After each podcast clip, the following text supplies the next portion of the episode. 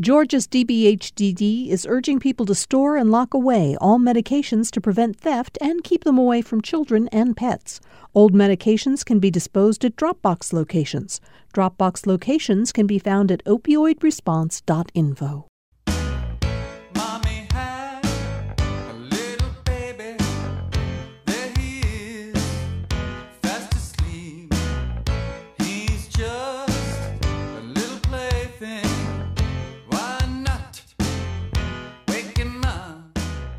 We are back with On Second Thought from GPB. I'm Virginia Prescott. Artist Maira Kalman's career in picture books began with this song.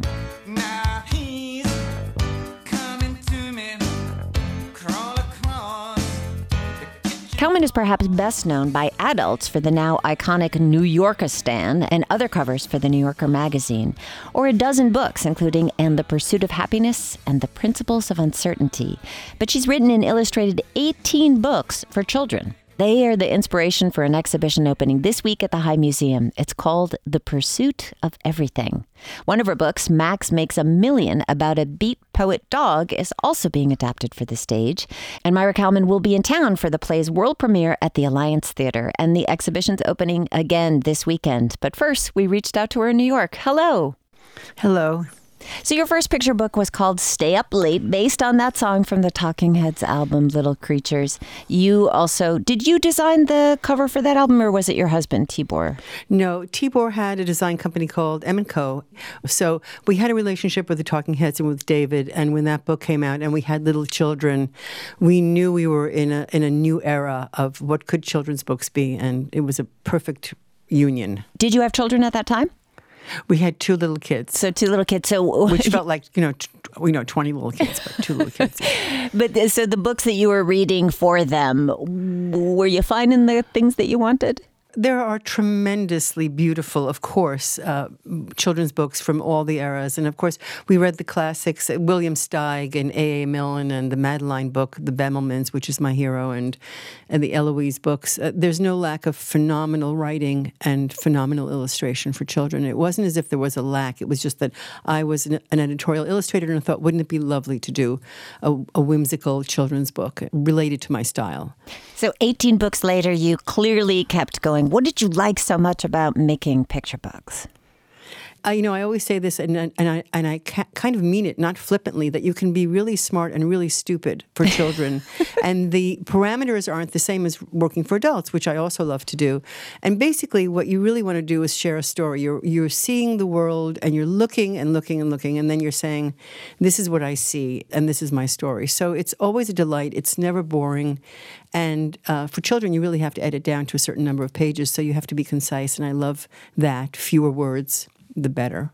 Well, you wanted to be a writer when you were growing up, is that correct? Yes, I very much thought that I would be a writer. And I had read Pippi Longstocking as a child, and I thought, this, I can do this. The teenage years, the tumultuous, morbid, angst ridden teenage years arrived, and so did the, and the writing reflected that. And I thought, this is really unbearable. Who would want to read this, this horrible, sad stuff? So I thought painting and, and drawing would be easier in the way and light, more lighthearted. So there were lots of people who I could look towards and say, ah, I can do this. I can incorporate some narrative, some typography, still loving books and relating to books. And being an illustrator is a great relationship to the spoken word and the written word. So, how about when you had kids of your own? Did they inspire your books, or were you trying to entertain them and trying things out with them? They were constantly my models. And, you know, I've written books about them, Lulu and Alex. They're, that's who they really are. When they were little, they thought they had gone to Japan because I did a book about them in Japan. They'd never been there, but they were very happy to tell people that they had been there. The absurd and the real world, the mundane world, is always appealing to me. There's always an intersection. Kids are the most inspiring people on earth, for sure. Well, I see that in your drawings, your illustrations that are up on the walls of the High Museum now. Even that, even that first book, the stay up late. You know, you have a kind of apartment scene with this fa- various members of a family, you know, doing their own little things inside of a room, and then this wailing baby in the corner, sort of being pulled out. How do you come up with these little tableaux, these little tiny worlds? That's the mystery of sitting down in front of a blank piece of paper and then saying, I have to fill this. The sense of organizing the world in a certain way. At a certain point, it's a delight to be the master of the universe, and that's what you are when you're sitting down in front of the paper. So I'm imagining music, I'm imagining movement, and I think that's one of the reasons that the play is going to happen, the musical is going to happen, Max Makes a Million, because everything is very kinetic. There's always the crazy stuff going on and and lovely stuff going on. So it's always a mix. Well, for listeners who don't know your books, who is Max? Max Stravinsky, the beat poet dog. He's a kind of beagley kind of dog that wears a an askew hat and a brown coat. And in a way, he's me. He's a wanderer and a wanderer, and he travels around and makes poems and meets people. And a lot of the people that he meets in my book were actual people, you know, like Bruno, who paints invisible paintings, and he's a friend of mine who paints invisible paintings, and he's lovely and smart and charming. So it's a great opportunity to view the world from a kind of journalistic, artful way with a sense of humor and say, this is the world that we're in. Isn't this funny and strange? Well, Max's best friend Bruno makes invisible paintings for the Museum of Incredibly Modern Art. Right, well, that's, which is in New York City, of course. that's the thing. These are so funny. I mean, for kids to get it on one level and to be delighted with them, but for parents who are read or adults who are reading these books to think, "Oh my goodness, it saves me from reading Goodnight Moon." Nothing against Goodnight Which, Moon. No, nothing against Goodnight Moon. That's brilliant, by the way, and the and and she's a great, great writer.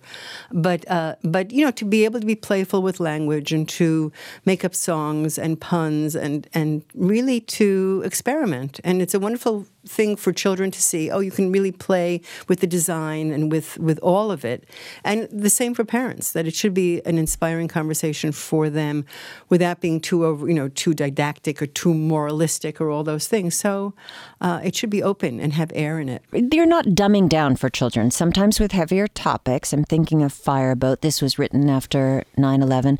Also, Thomas Jefferson, Life, Liberty, and the Pursuit of Everything. In Fireboat, you illustrate planes flying toward the Twin Towers and, you know, this terrible explosion.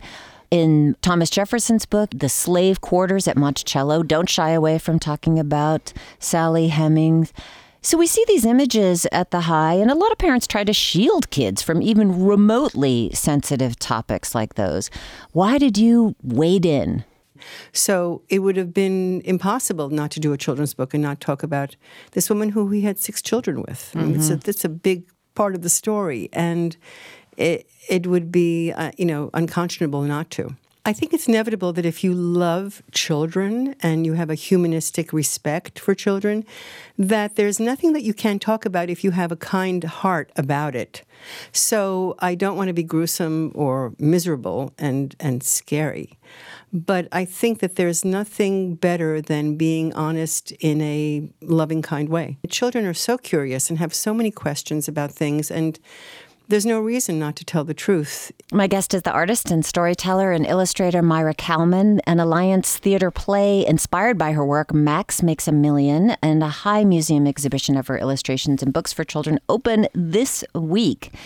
Almost 30 years after readers met Max, the Alliance Theater is turning this into a play. You have collaborated with plenty of people, from Kirsten Gillibrand on a book about women who helped get the right to vote, books with Daniel Handler, the author of the Lemony Snicket books, your son Alex, and many others.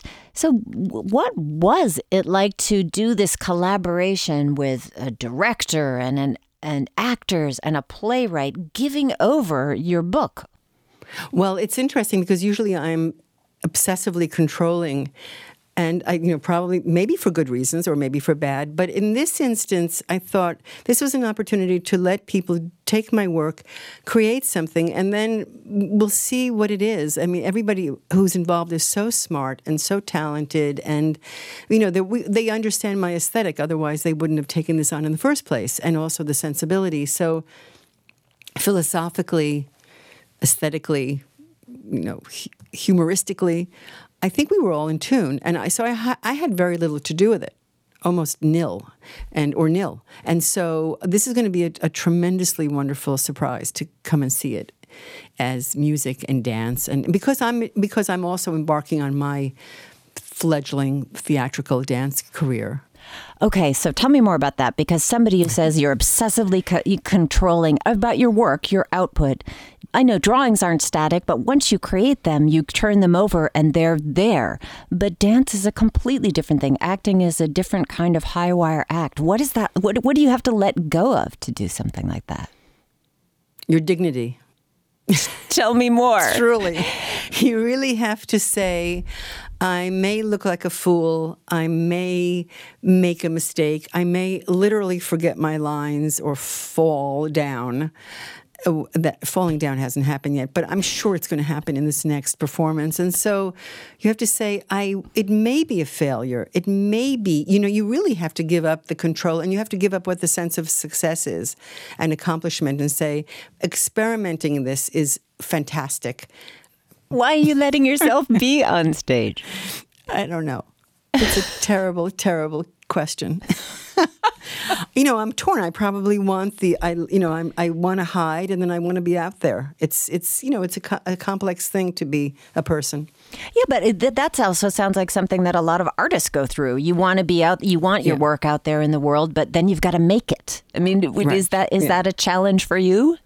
Always, of course, because you just think that this is this time. It's not going to be good. It's not going to be what you ima- you know what you have in your soul. It'll never be realized in that way, and that's, you know, it. Sh- it the good news is that it doesn't stop me, and that I'm continually producing work, because you could be paralyzed and say I can't possibly do this, but something in me says, okay, I'm going to continue, and you know, I have enough positive reinforcement in many parts of my life to allow myself in this iteration to to see if I succeed or fail. And it's an interest. You you just learn a lot. How do, how do you empty your brain of all of those voices that say you're not going to do it right long enough to do it? I guess that's practice.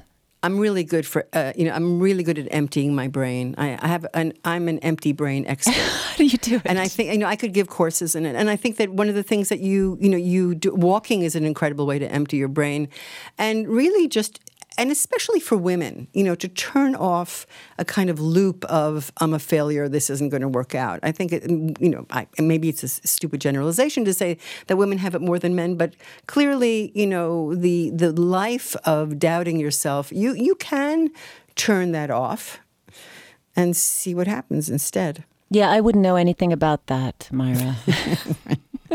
I never hear those yeah. things. Right, exactly. And well, you know, and also the da- the doubting voice and and the doubting voice serves a purpose because you really have to make decisions and you say, okay, out of all of the terrible decisions, what's the least terrible? So that's an, also a process, you know, that that kind of panic and worry and then stopping and working. Working is the only solution to all of that, by the way. Yeah. Uh, so it's the motivator for the work, and it's also the thing that makes it go away in some level. Right. There is a pop quiz that you created, and it's on the wall as part of the exhibit at the High. The last question there is How many mistakes did you make today? every time I open my mouth. And you know what's interesting is that uh, I've gotten so many letters. Well, yeah, children. I was going to ask. You left oh, your address there. So it's what, incredible. What did they say? Hundreds and hundreds.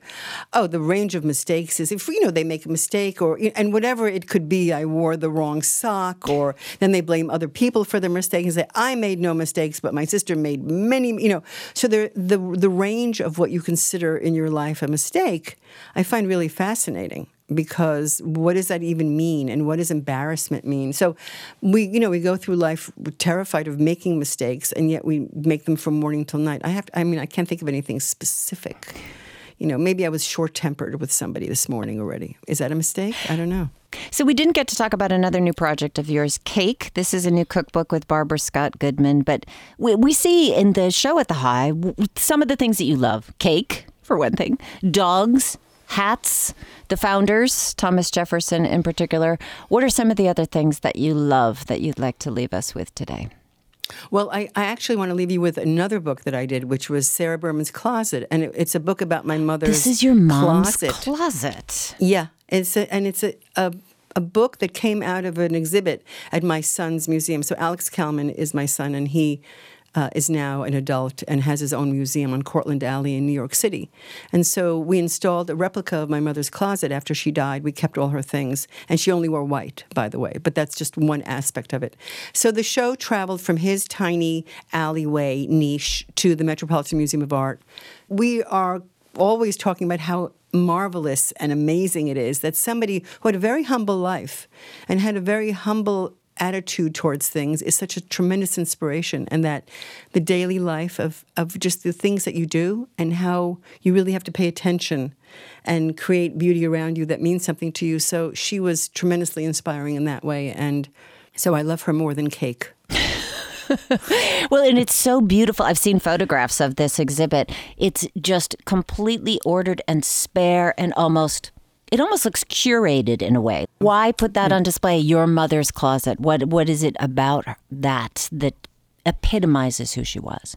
I think that when somebody has so much such mindful attention to something with such a sense of humor that and beauty that you uh, you know what else do you need in life it's interesting to think of you looking at your mother's closet or you as, as a child you know seeing works of art in many things is that what you're hoping to inspire for children in your books I think so. I think that the sense of waking up in the morning and that the day is a complete surprise. I mean, you have things to do, but you really don't know what you're going to see. And that that is the thing that keeps you happy basically, because there's a lot of stuff to make you sad. So if you're really looking and you are enchanted by things, um, you have a good chance of being okay in your life. You must be the best grandma possible. wait, wait, would you call my daughter? You didn't no, tell her that. that. She knows that. And tell her that. No, she knows that. And I write a letter. I have a three-year-old uh, granddaughter who I write a letter to every week since she was born, and so she has a she's got a book. They're on view at the high. Some of those letters are on view at the high. That's right. Which I, gives you know, us a little course. picture. I thank you for a wonderful conversation. I'm so glad we had the chance to speak with you, Maira Kalman. Thank you. Thank you very much. That was great. Her work is the inspiration for an exhibition at the High Museum called The Pursuit of Everything, opening this weekend and running through September 15th. A stage adaptation of her book, Max Makes a Million, opens at the Alliance Theater on June 20th and runs until July 21st. You can see some images of her work and find out more on both shows at gpbnews.org. At a time when information continues to come at us faster and faster, sometimes you need to hit pause and rewind. NPR's Throughline takes you back in time to the source of the news stories filling your feed. Find NPR's Throughline wherever you get your podcasts.